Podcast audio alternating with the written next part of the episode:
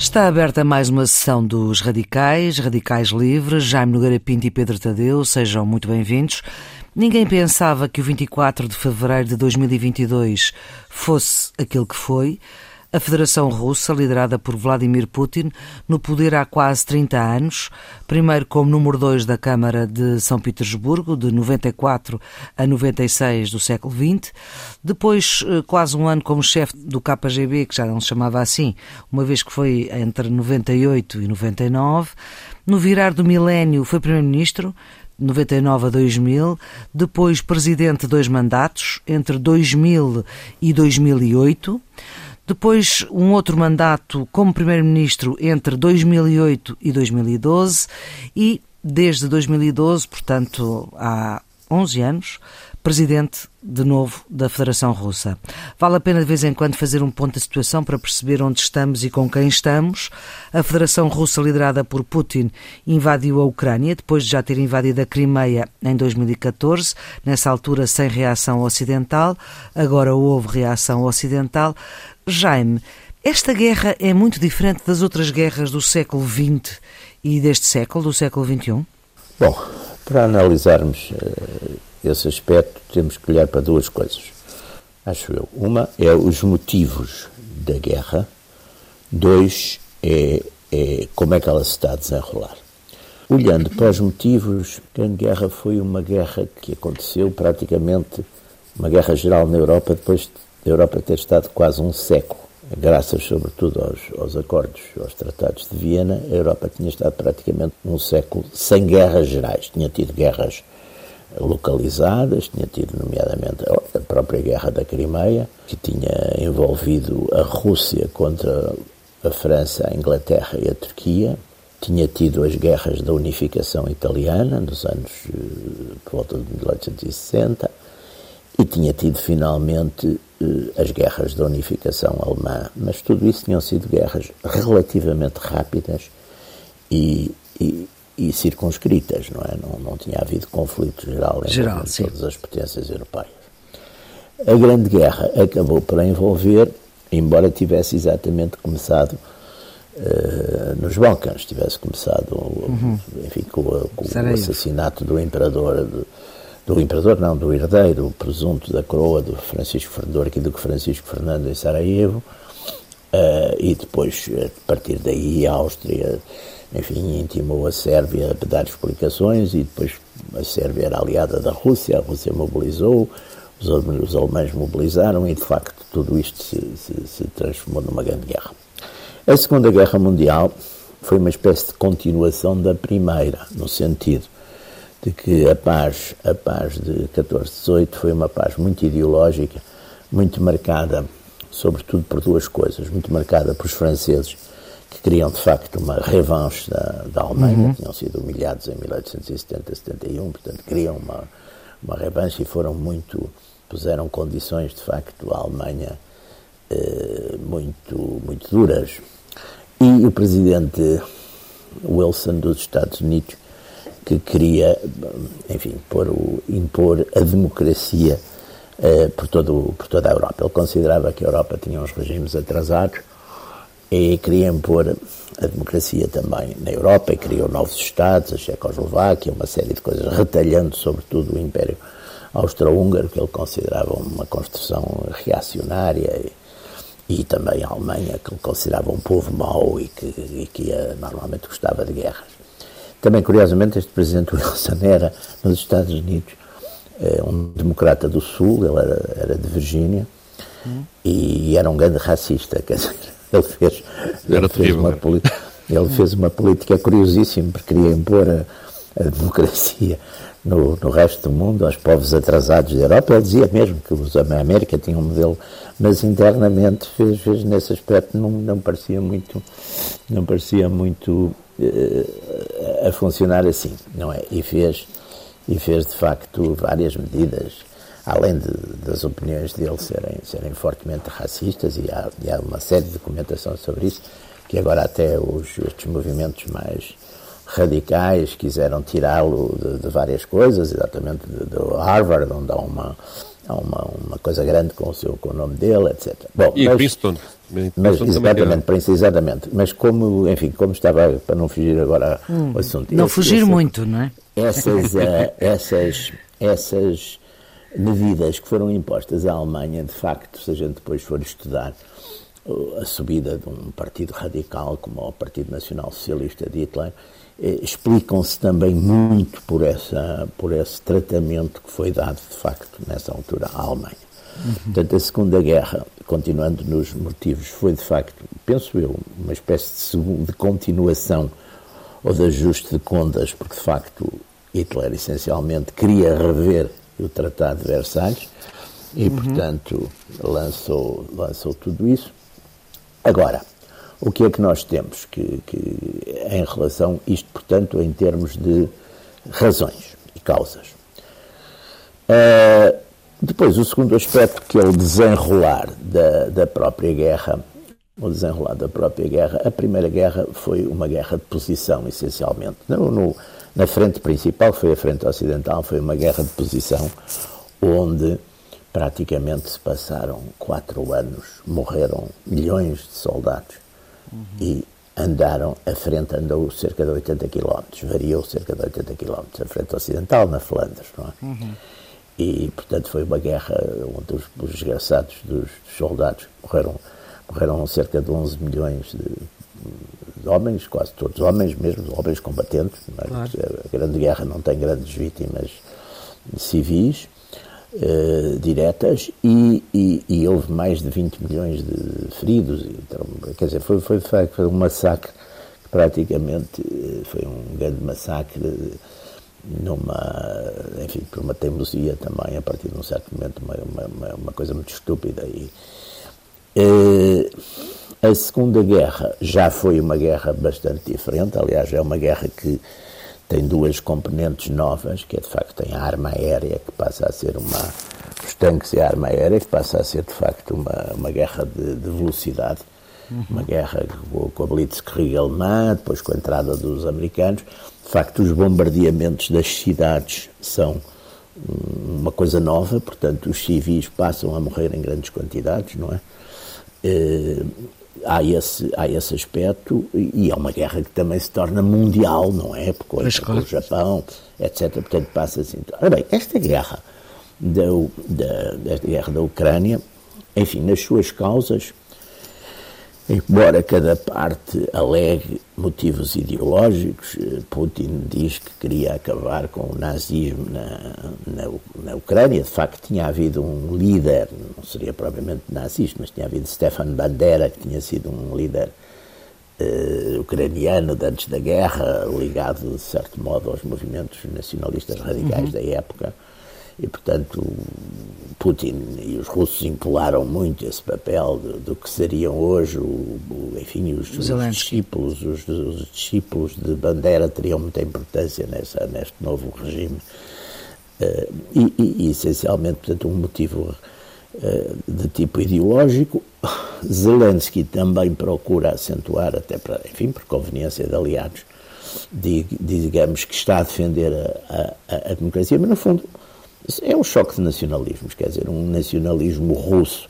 Aliás, o Putin, um, praticamente no verão, de, no verão de, vinte e um, de dois mil e vinte e um, publicou um longuíssimo artigo que, que, que é interessante ler, porque aí está uhum. toda a teoria que vai basear-se na coisa. No fundo, ele diz praticamente que a Ucrânia é uma coisa que, que não existe. Não existe, não é? A Ucrânia é a Rússia, essencialmente.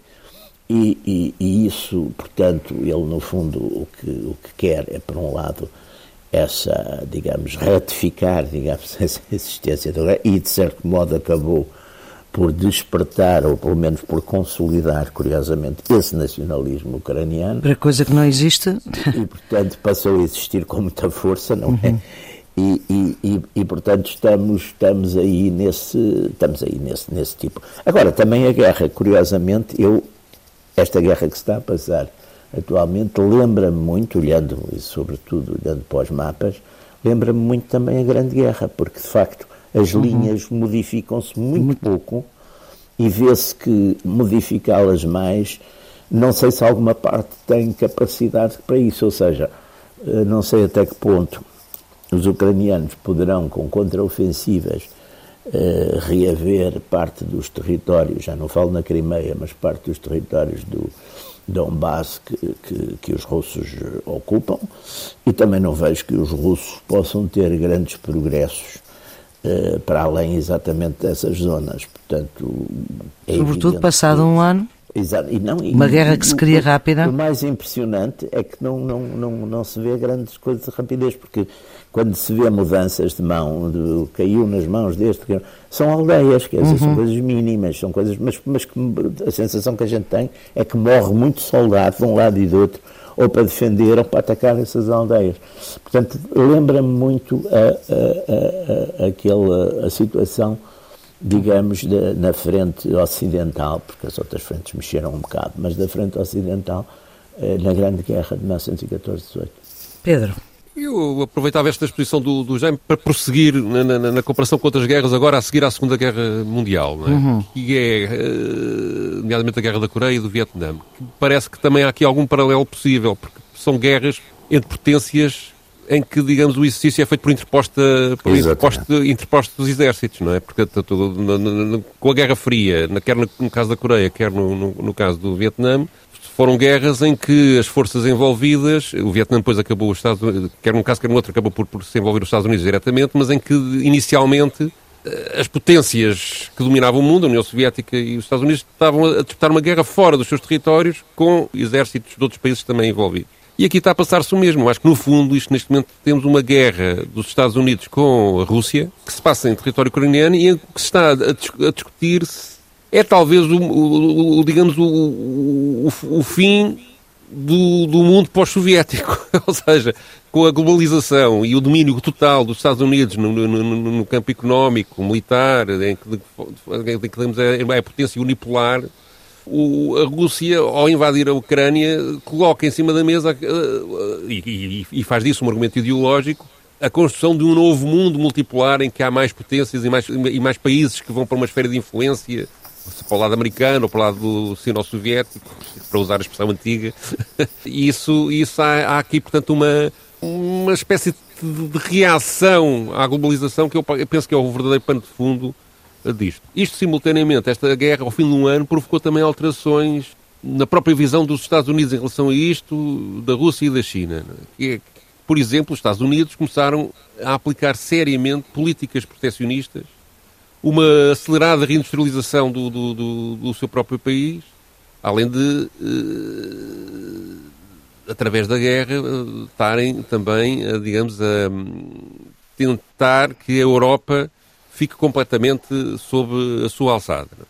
E uh, a China, por seu lado, que está também com um conflito latente com, com, com, com os Estados Unidos por causa da questão de Taiwan, um conflito do ponto de vista militar, tem depois a disputa do, do, de um domínio económico que está também a perder gás.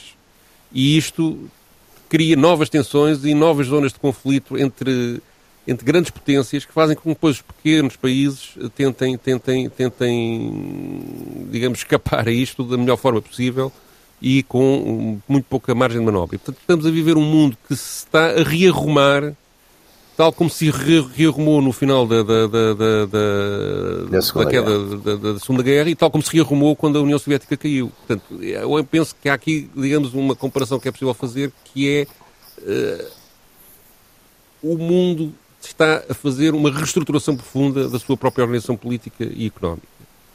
E isto vê-se em coisas, em coisas práticas. Por exemplo, a Rússia e a China estão a discutir sistematicamente, lentamente, formas de conseguirem fugir às sanções económicas e à, e à, e à, e à influência que o dólar tem nisso, não é? Portanto, como, como sabem, o, o, o dólar foi feito logo a seguir à Segunda Guerra Mundial, precisamente, não é?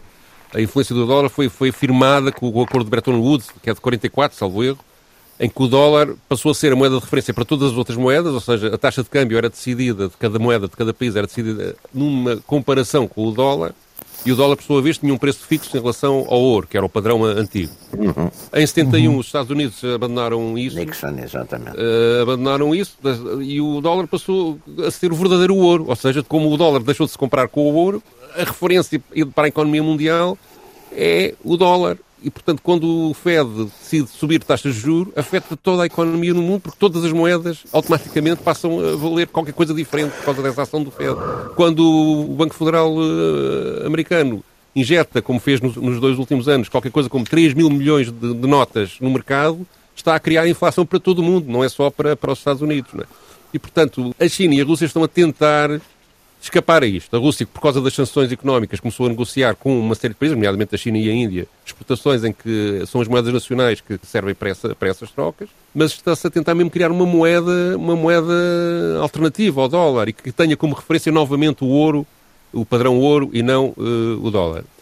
Isto, se acontecer, será uma alteração profunda na economia do mundo. Por exemplo, o Brasil e a, e a Argentina estão também a negociar e pode-se criar uma moeda para, para a América do Sul, coisa que irrita soberanamente, e aqui a palavra soberana é, é, é engraçada, irrita soberanamente os Estados Unidos, que não, que não, quer, não querem isso, não, não lhes interessa. Já não gostaram do euro, embora, não é? Embora que a questão do Brasil seja só para negociações entre estes países da, da, da, da, da América Latina, não é uma coisa para, para fazer uma moeda mundial, não é isso. Né? Mas ao contrário da Rússia e da China, que estão a tentar criar condições, mas isso, claro, que são processos demorados e que os sucessos e insucessos da guerra podem alterar.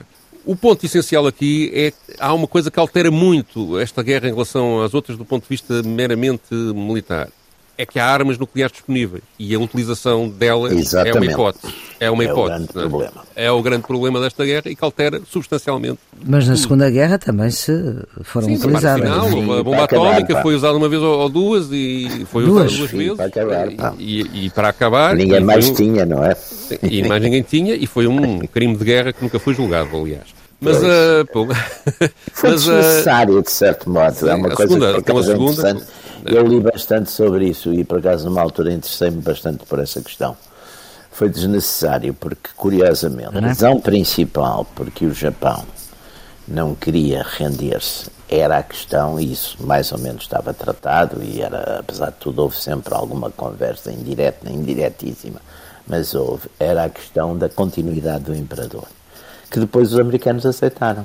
Quer dizer, fundamentalmente, claro que as razões que foram invocadas na altura pelo presidente Truman, e, enfim, e pelos americanos, foi que isso, a bomba atómica, de certo modo, tinha, por um lado, poupado centenas de milhares de vidas americanas, porque, dada a resistência enorme que os japoneses estavam, de facto, a oferecer, nos, nas, nas, e os americanos viram isso por várias operações que fizeram, e onde tiveram imensas baixas, não é? E os japoneses estavam a recorrer exatamente já aos, aos kamikazes, portanto, aquilo. Mas também, e depois vinha este argumento, que aliás é muito, é muito usado sempre pelas democracias, também foi uma coisa, de certo modo, altruísta para os próprios japoneses, porque assim também morreram muito menos, quer dizer, morreram aqueles ali de Hiroshima e Nagasaki, mas depois não houve, acabou, acabou a guerra, senão teriam morrido talvez milhões. Bom, mas tirando, mas o, o que é interessante é que, de certo modo, e mesmo dentro dos Estados Unidos, a seguir e durante e depois, houve, houve, muita, houve muita crítica. Exatamente por se ter aberto essa... Não, e, e já agora... E neste momento, com a hipótese uma... Diga, diga. Eu, queria, eu queria, já agora queria dizer uma coisa, que é, é que o presidente Putin, no seu discurso... Na, suspendeu a participação suspendeu, no... Suspendeu no START, não é? Naqueles no New acordos, START. Naqueles acordos, nos acordos... É a coisa mais importante que o Putin disse. Não é? Uhum. Exatamente. Assinados acordos, em dois mil e dez. E os franceses e os alemães já fizeram uma para voltar e não sei o quê. Mas o que se passa aqui, por curiosidade, tirei ontem, numa revista italiana, que é uma revista muito boa, chamada Limes, que é uma revista de geopolítica, Uh, muito bem feita. Eu tirei ontem, por acaso, da Limes o atual estado de, de cabeças nucleares. Enfim, cada, o primeiro é a Rússia, que tem seis mil oitocentos e cinquenta. Uhum. Depois os Estados Unidos têm seis mil quatrocentos e cinquenta. Depois, depois desce tudo logo cá para baixo. A França tem trezentos. O Reino Unido tem duzentos e quinze. A China... Não, a China tem mais que o Reino Unido. Tem duzentos e setenta. O Reino Unido tem duzentos e quinze. O Paquistão cento e quarenta, a Índia cento e trinta, Israel oitenta e a Coreia do Norte quinze. Hum. Quer dizer, isto é a festa, é o risco, é o que está, quer dizer, é, Cada, e o problema é se a NATO se envolve diretamente... pensar cada uma destas coisas, ou dez por cento disto destrói o mundo completamente, vemos onde é que, enfim, onde é que, onde é que estamos, qual é a gravidade disto tudo, não é? E o perigo, não é? Sobretudo, qual é o perigo disto tudo, quer dizer, o perigo... Não, desculpe, Pedro, mas interrompi. Não, não, está... À vontade, à vontade. Para dizer que o perigo existe, e parece-me quase, quase escrito, quase inevitável, porque se a NATO acaba por se envolver direta, e com esta escalada que está a haver, ou, ou seja, o armamento, precisamente por a situação da guerra estar num impasse, de não ser previsível, apesar dos otimismos que, que a gente ouve dos discursos políticos do lado ocidental e também do lado russo, que vamos ganhar a guerra, vamos fazer... Pá, não parece... Sim, isso era o que diziam também todos os dirigentes em, em, na guerra de catorze, dezoito, também sim. Todos passavam a vida a dizer isso. É, isto está por semanas, está... É, eu estive a ouvir, ouvir depo, depoimentos de setembro de estrategas norte-americanos que diziam que, que até ao final do ano, do, do ano a guerra estava resolvida, com a vitória da Ucrânia. Portanto, não, e o mais grave não é os políticos dizerem. Sim. O mais é. grave é as pessoas só dizem... Ah, de peritos, agora é imenso. Sim, alinharem nisso. Peritos, analistas, especialistas e coisas, dizerem mais ou menos essas coisas. Mas o meu ponto é que há um avanço... Há não sei quanto tempo.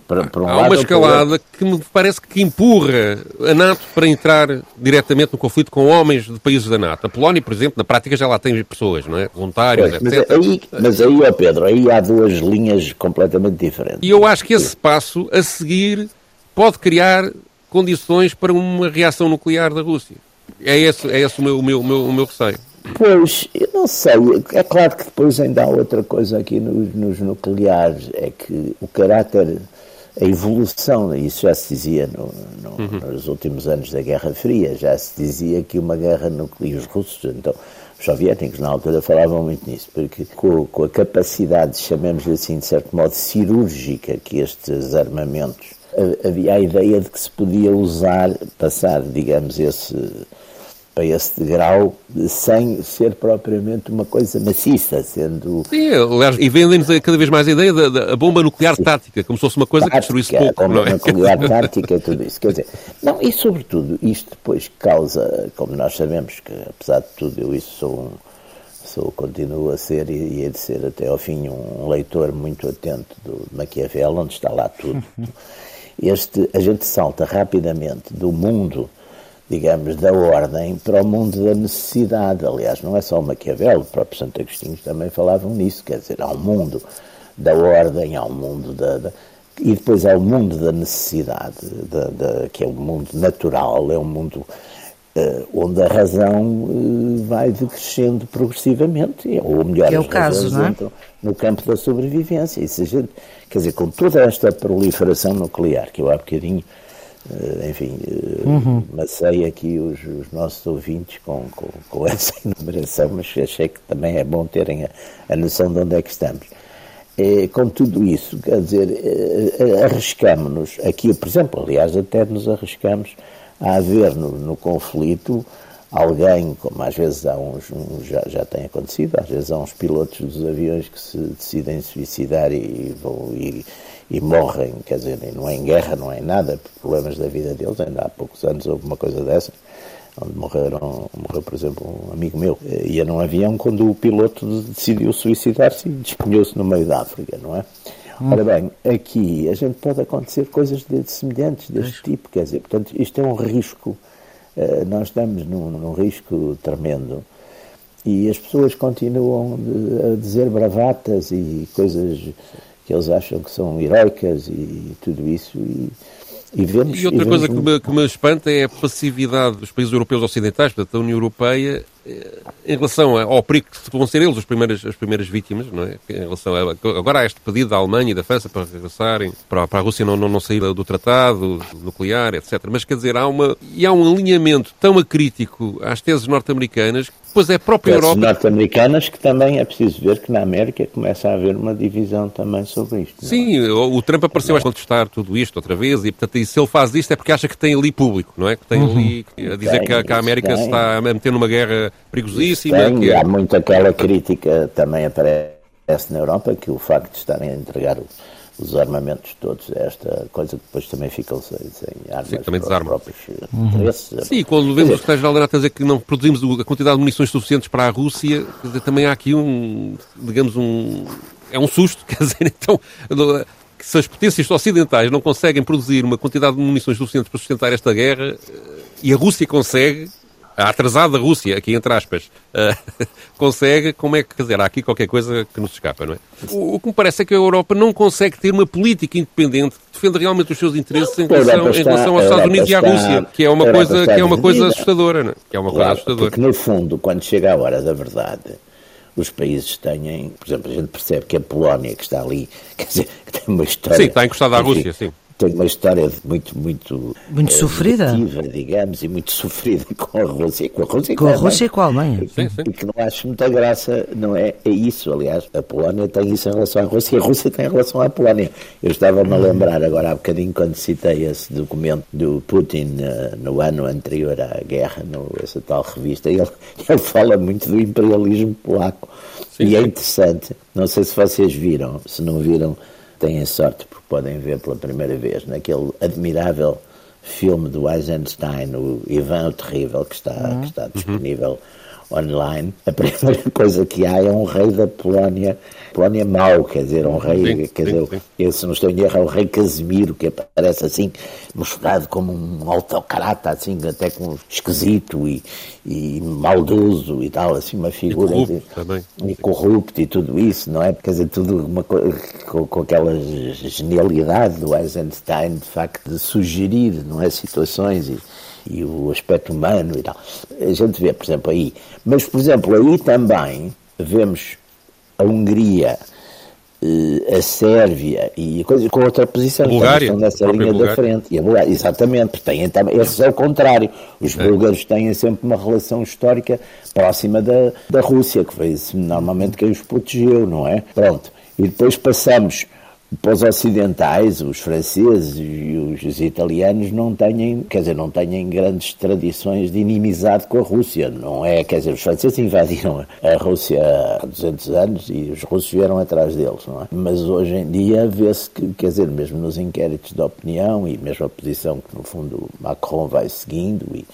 e os italianos, quer dizer, vê-se que há ali também uma certa, dentro do princípio de apoio à Ucrânia, etcétera, mas há depois ali também um... Não, estava-me a lembrar que o, o Macron e o... acho que já era o Schultz, não sei se ainda era a Merkel. Antes, antes da guerra começar, estavam a tentar fazer um, uma aliança para uma política comum internacional que fosse mais autónoma em relação aos Estados Unidos. Claro, aliás, houve o, o caso claro. do, do Nord Stream, do, do, Nord Stream da, da, do gasoduto, que agora um jornalista americano, Simon Hersh. O, o Simon Hersh, diz que foi, que foi destruído pela, por uma equipa de mergulhadores dos Estados Unidos, por, por orientação da Casa Branca, uma operação que terá sido preparada já uns meses antes de ter sido concretizada. Mas, portanto, a Alemanha, de facto, tinha essa ideia de, de, de viver do gás barato da Rússia, sim, e isso criava, criava ali uma autonomia em relação... Uh, aos Estados claro. Unidos, mas de facto os Estados Unidos não, não deixaram, pura e simplesmente. Foi uma das razões, certamente, para que tudo isto tudo se tenha precipitado. E agora, e, e agora ainda e, menos, não é? Aí e também... agora ainda menos. Mas, entretanto, acho que a Rússia conseguiu fazer um negócio com a Turquia de, de fornecimento de gás. Não, porque depois apareceu... E depois a Turquia pode fornecer à,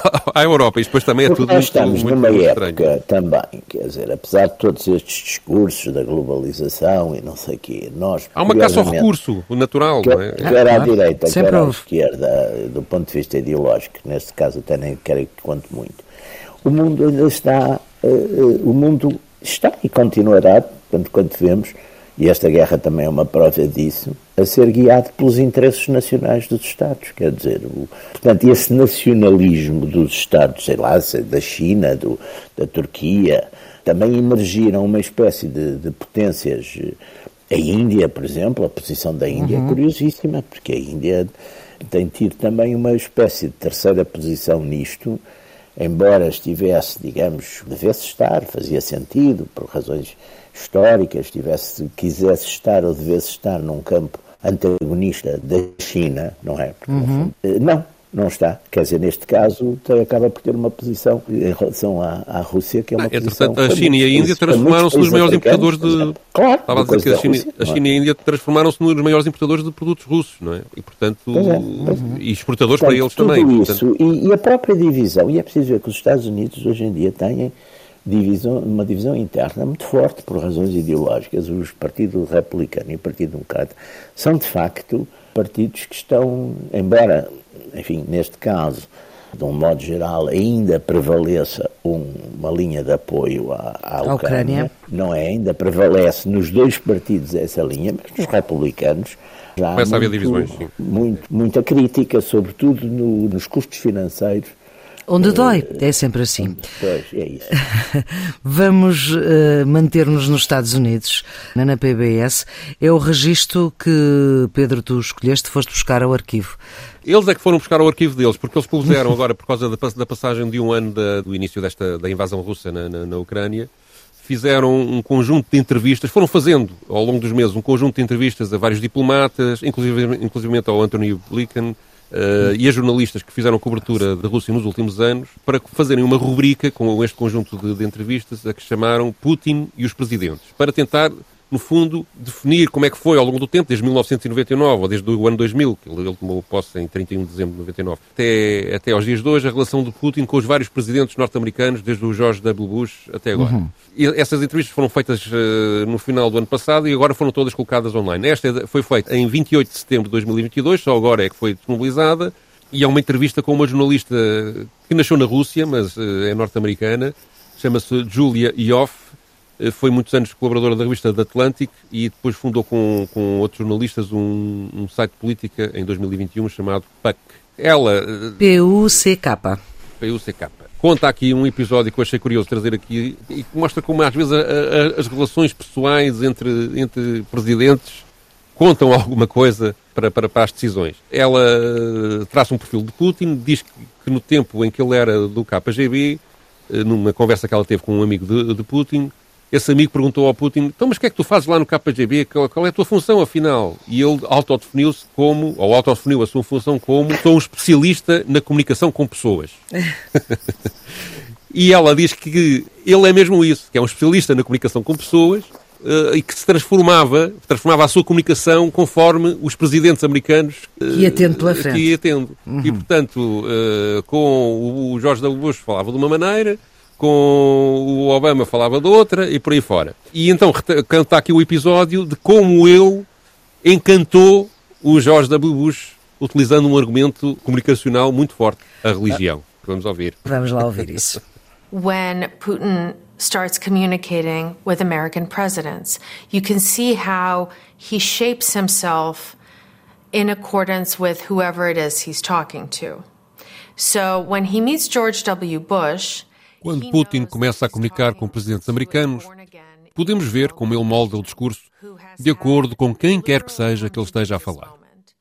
Quando ele conheceu George W. Bush, ele sabia que estava a falar com um cristão evangélico recém-convertido, que teve um momento literal de revelação de Jesus. E assim, num dos seus primeiros encontros com George W. Bush, ele trouxe uma pequena cruz, que significava muito para ele, que a sua mãe levou a Jerusalém para ser santificada, e que ele costumava usar constantemente, e que por acaso sobreviveu a um incêndio da dacha da sua família, onde tudo, mesmo tudo o que havia na sua casa ficou queimado. Ele mal sobreviveu, ele teve mesmo basicamente de fazer rapel, de descer da casa num lençol nu para conseguir fugir a tempo das chamas. E uma das poucas coisas que sobreviveram a esse incêndio foi esta pequena cruz, pois ele trouxe-a para o seu encontro com George W. Bush e contou-lhe esta história sobre como a sua mãe, que mal sobreviveu ao cerco de Leningrado, que perdeu um filho para a doença na infância e outro filho para a fome durante o cerco de Leningrado, que o teve com uma idade impossível de quarenta e um anos, que o batizou secretamente na União Soviética, o quanto a sua fé significava para ela, mesmo na União Soviética ateia, que ela lhe deu essa cruz santificada em Jerusalém, no túmulo do Salvador, o túmulo do Jardim, e que essa cruz escapou milagrosamente a um enorme incêndio doméstico, quando nada mais sobreviveu. Isto causou uma enorme impressão em George W. Bush, e é depois disso que George W. Bush diz, olhei-o nos olhos e vi a sua alma. And it made a massive impression on George W. Bush. And after that is when George W. Bush says, I looked into his eyes and I saw his soul. Milagre, portanto. Não, isto, isto é um pormenor curioso, mas que nós às vezes não, não, não, não, não temos noção de como Sim, estas os, pequenas os... coisas podem ter alguma, alguma claro, importância. Mas os, os políticos nisso, os grandes políticos têm sempre um... sabem normalmente essas coisas, não é? E preparam nos, nos seus encontros, nas suas coisas, preparam normalmente esse tipo de, enfim, de sul, embora esta seja assim mais, mais, mais espetacular. Profunda, digamos, mais espetacular, mas normalmente, quer dizer, depois há uns tipos que são o contrário e que dizem umas coisas à bruta. Estúpidas e à bruta, que é o caso, por exemplo, do, sei lá, de Bolsonaro, por exemplo, dizem, são, fazem o contrário, o próprio, o próprio Trump, fazem aquilo que às vezes é dividir os, os amigos e, e unir os inimigos, não é? Portanto, uhum. também há esses... Agora, a maior parte, do, a maior parte dos políticos, e a gente, aliás, por exemplo, aqui no nosso país, temos uma, são os artistas, não é? Dizem exatamente, vão dizendo aquilo que... O problema, às vezes, é que, como dizem as coisas, como há uma certa publicidade das coisas, às vezes dizem coisas contraditórias, consoante as audiências, e depois uns veem que os outros disseram e, portanto... acabam por cair na contradição. Mas pronto, mas é de facto, normalmente estes políticos que sobrevivem muito tempo, mesmo, mesmo muitas vezes, os, até mesmo em regimes não democráticos e coisas, são, são, são os artistas nesse tipo de coisas, não. Mas esta guerra significa também o, o falhanço da, da política e do exercício da política, quer do lado americano, quer do lado europeu. Todas as guerras significam isso, não é? Sim, os americanos com aquela ideia de pôr a Geórgia, a Moldávia e a Ucrânia na NATO, sim, sim, criaram sim. uma situação que levou a esta guerra e, e do lado do Putin a ideia de que a Ucrânia realmente não, não tem direito não à existência também, também está não, a dar um resultado. O problema, o problema desta gente na política, e não é só, e não é só os Putins e os Zelensky e os americanos, é um bocadinho geral, é que também muitas vezes fazem das suas próprias convicções a realidade e, e, e sobretudo, sim. quando estão, enfim, rodeados por pessoas que também normalmente não os querem contrariar, não é? Acabam por ter, às vezes, uma, uma visão. Eu, eu, eu penso que, por exemplo, Putin nisso foi, foi de facto, estava equivocado, com certeza, porque senão não tinha ido para esta guerra. Como acho foi, que ele não se apercebeu que de dois mil e catorze a dois mil e vinte e um... o exército ucraniano foi muito rearmado e muito... e muito, e muito, foi, e, e muito aliás, a Angela Merkel tinha, e o... Ele tinha até um certo momento, tinha um presidente que era simpático e favorável e ele depois mudaram. Deixou de ter. Não, e o próprio François Hollande e a Angela Merkel, agora nas entrevistas que saíram aqui há um mês, ambos confirmam que depois do, dos acordos de Minsk, no fundo, serviram para, para o lado ocidental, que ter ali uma pausa para conseguir equipar o exército ucraniano e treiná-los, etcétera. E, portanto... isso acaba por estar, por estar confirmado pela, pela boca dos próprios protagonistas. E eu acho que o Putin subvalorizou isso. E também achou que uh, a NATO se iria dividir e que não haveria... E que a Europa um, também. E que, que a Europa também se iria dividir. Se calhar antes de ouvirmos a, a música que o Pedro traz para fechar esta sessão dos radicais, a pergunta dos trezentos mil milhões de dólares ou de euros. Jaime, para si, quem é que vai ganhar esta guerra? Vai ser a Rússia ou vai ser a Ucrânia? Vão, vão, vamos todos perder. A Rússia, a Ucrânia, nós vamos todos perder, já estamos a perder. Não, isso claro, um mas de... isto acaba como? Não sei, a tragédia é que, desde que não, esperemos que não acabe connosco também.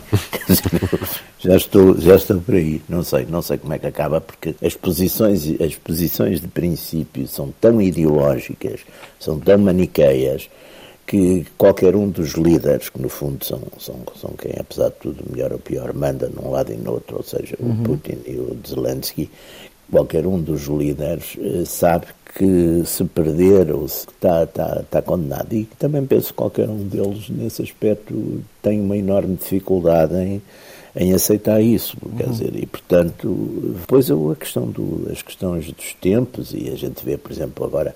pela NATO está a conta, mas também estão a dizer aos ucranianos que têm que fazer uma ofensiva porque pode mudar a opinião pública nos países, etcétera. Portanto, essas coisas são, são, são neste, neste tipo de, de conflito que a gente está a assistir, uma, grandes ofensivas não se vê, quer dizer, não se vê muito nem, nem uns nem outros, nem os próprios russos uhum. se vê onde é que vão buscar os recursos para uma grande ofensiva vitoriosa, uma grande ofensiva vitoriosa em, em zonas que estão, quer dizer, sem entrar também naquilo que, por exemplo, na Segunda Guerra Mundial se fez, que foi, não, não se olhou a nada, quer dizer, bombardeava-se, avançava-se, e, e, e aqui não, aqui uhum. um lado e de coisa têm tido exatamente também esse cuidado, não, os ucranianos não bombardeiam, não atacam, não têm atacado o solo russo com força, e não têm, esse, neste momento, penso que nem sequer têm recursos para isso, mas queriam tê-los, e os russos procuram não, não causar muita vítima civil, não é? Portanto, isto ainda está Acha? com uma alta... Sim, sim, acho, senão, senão não tinha bombardeamentos com dez mortos, ou que tinha, tinha mil, ou dois mil, ou três mil, uhum. ainda não, não vimos nada disso. Era como uhum. os bombardeamentos na Segunda Guerra Mundial eram todos assim. Não Quer é dizer, igual a Dresden, o, não é? O, o da Dresden, ou Varsóvia, tudo isso, por amor de Deus, os bombardearam Varsóvia, houve dezenas de milhares de mortos, pá, e uhum. os, os ingleses, quando bombardearam as cidades alemãs também. Quer dizer, não tem nada a ver. Pedro, quem ganha, quem perde? Eu tenho medo da demência, ou seja, quando vejo na, na Foreign Affairs, em que fazem um balanço de um ano, uma série de universitários a teorizar sobre a possibilidade de desfazer a Rússia em pequenos estados, acho que isto está a chegar a um nível de, de loucura, não é? E acho que estamos longe ainda de, de voltar à sensatez. E, portanto, tenho medo que a escalada prossiga, que aumente e que, de facto, acabemos por ter uma guerra nuclear. E aí, tal como o Jaime, ninguém ganha, não, não, não, não, ninguém ganha. E pronto, aqui chegados, vamos à música, diz lá. Eu escolhi uma música da, da, do grupo russo, que no Ocidente é mais popular na campanha anti-Putin, que é as Pussy Riot, que fizeram agora em, em dezembro uma canção que se chama Mãe, Não Assistas à T V. Onde é que elas estão? É, essas, é, essas, onde é que, que elas é uma, estão agora, por curiosidade? Elas vieram para o Ocidente, estão pois. neste momento a querer... Aliás, aquilo é um grupo de onze raparigas, é um grupo vão mudando, que vai mudando, não é? Não, não, não são sempre as mesmas, são dez, onze, mas a grande parte delas fugiu para o Ocidente. Isto é baseado numa, numa, numa história que, que foi, os ucranianos capturaram um recruta russo, fizeram dele prisioneiro, e depois, violando aqui, aliás, a Convenção de Genebra e os direitos humanos, etcétera, expuseram na televisão e, e, e fizeram dele, digamos, um objeto de propaganda. Ele, a dada altura, diz na televisão uma frase dirigida à mãe dele, em Moscou: "Mãe, não vejas a televisão.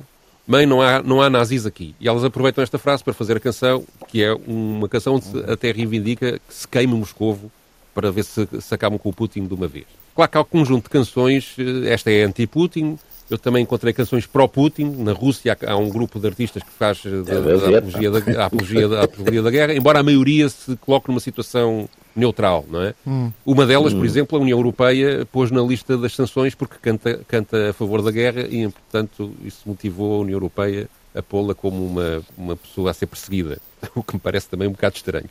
Aqui, esta canção da, das Pussy Riot é um manifesto anti-Putin, aliás, o vídeo promocional acaba uhum. com uma das, das raparigas a urinar em cima de uma fotografia do Putin. Ah, que porcaria. E é então com as Pussy Riot que... É o estado em que estamos. que encerramos esta sessão dos Radicais, Radicais Livres, Jaime Nogueira Pinto e Pedro Tadeu, com Maria Flor Pedroso, os cuidados de emissão de João Carrasco, a produção de Ana Fernandes. Contamos voltar para a semana, então até lá.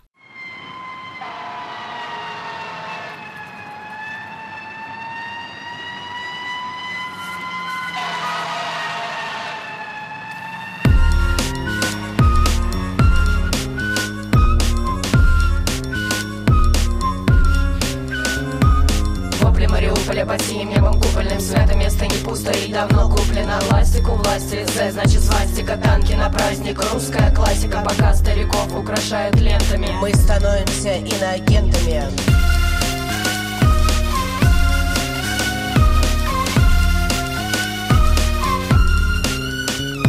Контрабандой на родину груз двести. Об этом не скажут вечерние вести. Закончил школу, бери автомат.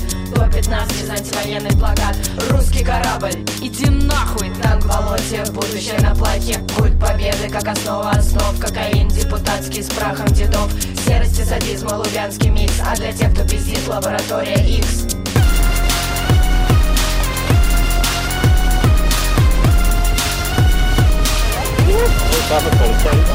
Мама, я в плену, не смотри телевизор.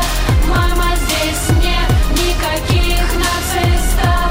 Мама, почему войну называют операцией специалистов? Специалистов я не пойму.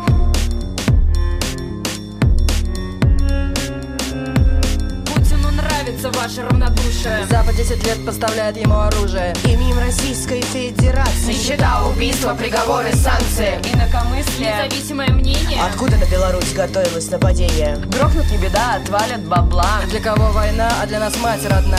Все, дочка, мама любит тебя, пока. Красные ногти, в земле рука.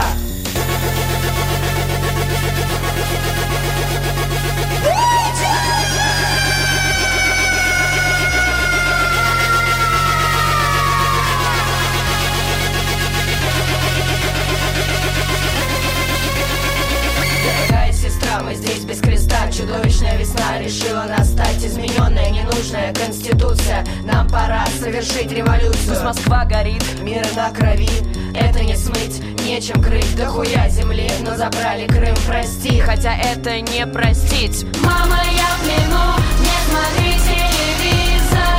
Мама, здесь нет никаких нацистов. Мама, почему войну?